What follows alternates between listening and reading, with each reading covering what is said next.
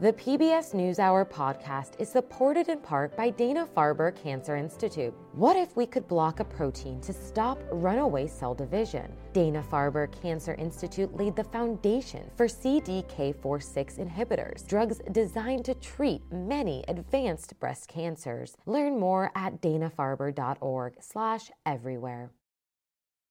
Film buffs will frequently cite Citizen Kane or Gone with the Wind as early classics, but a new exhibit at the Detroit Institute of Arts seeks to showcase lesser known black filmmakers and actors who have a rich history of their own. Jeffrey Brown has the story for our Arts and Culture series, Canvas. Regeneration, a silent film released in 1923, was a romance set in the South Seas, featuring an all black cast. It's just one of more than 500 so called race films produced for black audiences between 1915 and 1950. There was an African American sort of cultural production, folks working in front of and behind the camera, using the tools of modern technology to create these visual stories. This is a parallel history that has been overlooked, yet still has been critical to the ways in which we understand film history. Co curators Rhea Combs and Doris Berger uncovered this parallel history of black film in an exhibition originally presented at the Academy Museum in Los Angeles, now at the Detroit Institute of Arts. Covering the first 73 years of black cinema, the exhibition takes its name from that 1923 silent era film, which survives only in a heavily damaged 11 minute fragment.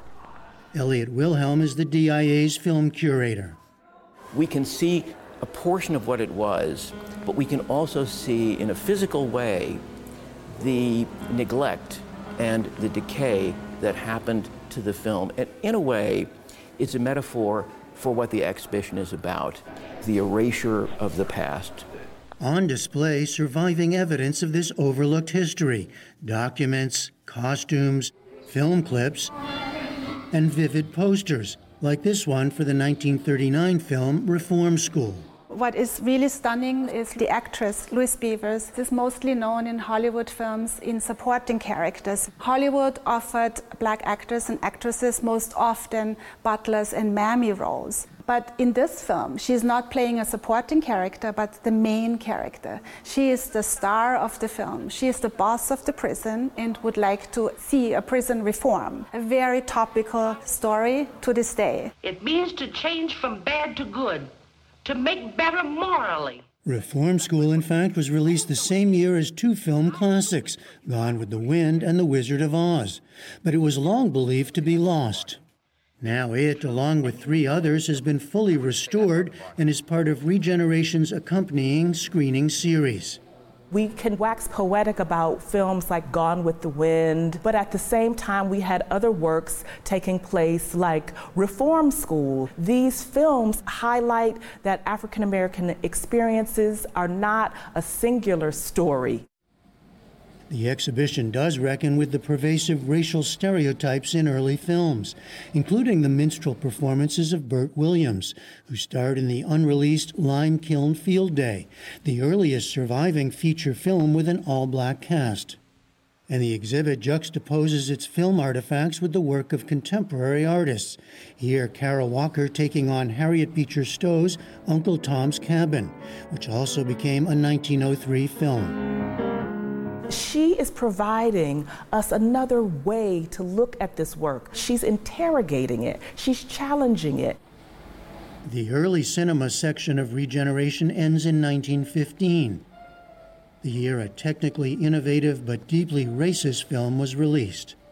Just seeing in person this invitation to the White House for the premiere of Birth of a Nation is really emotional for me. Danielle Aliska, a Detroit based filmmaker visiting the exhibition, found inspiration for her own work amid the hard truths of history on display.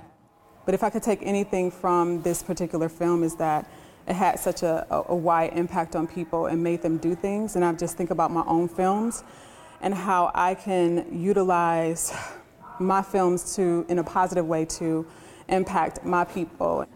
Long ago, the power of films also drew in Madeline Anderson. we went to the movies practically every week. And I saw that there was something wrong with this picture.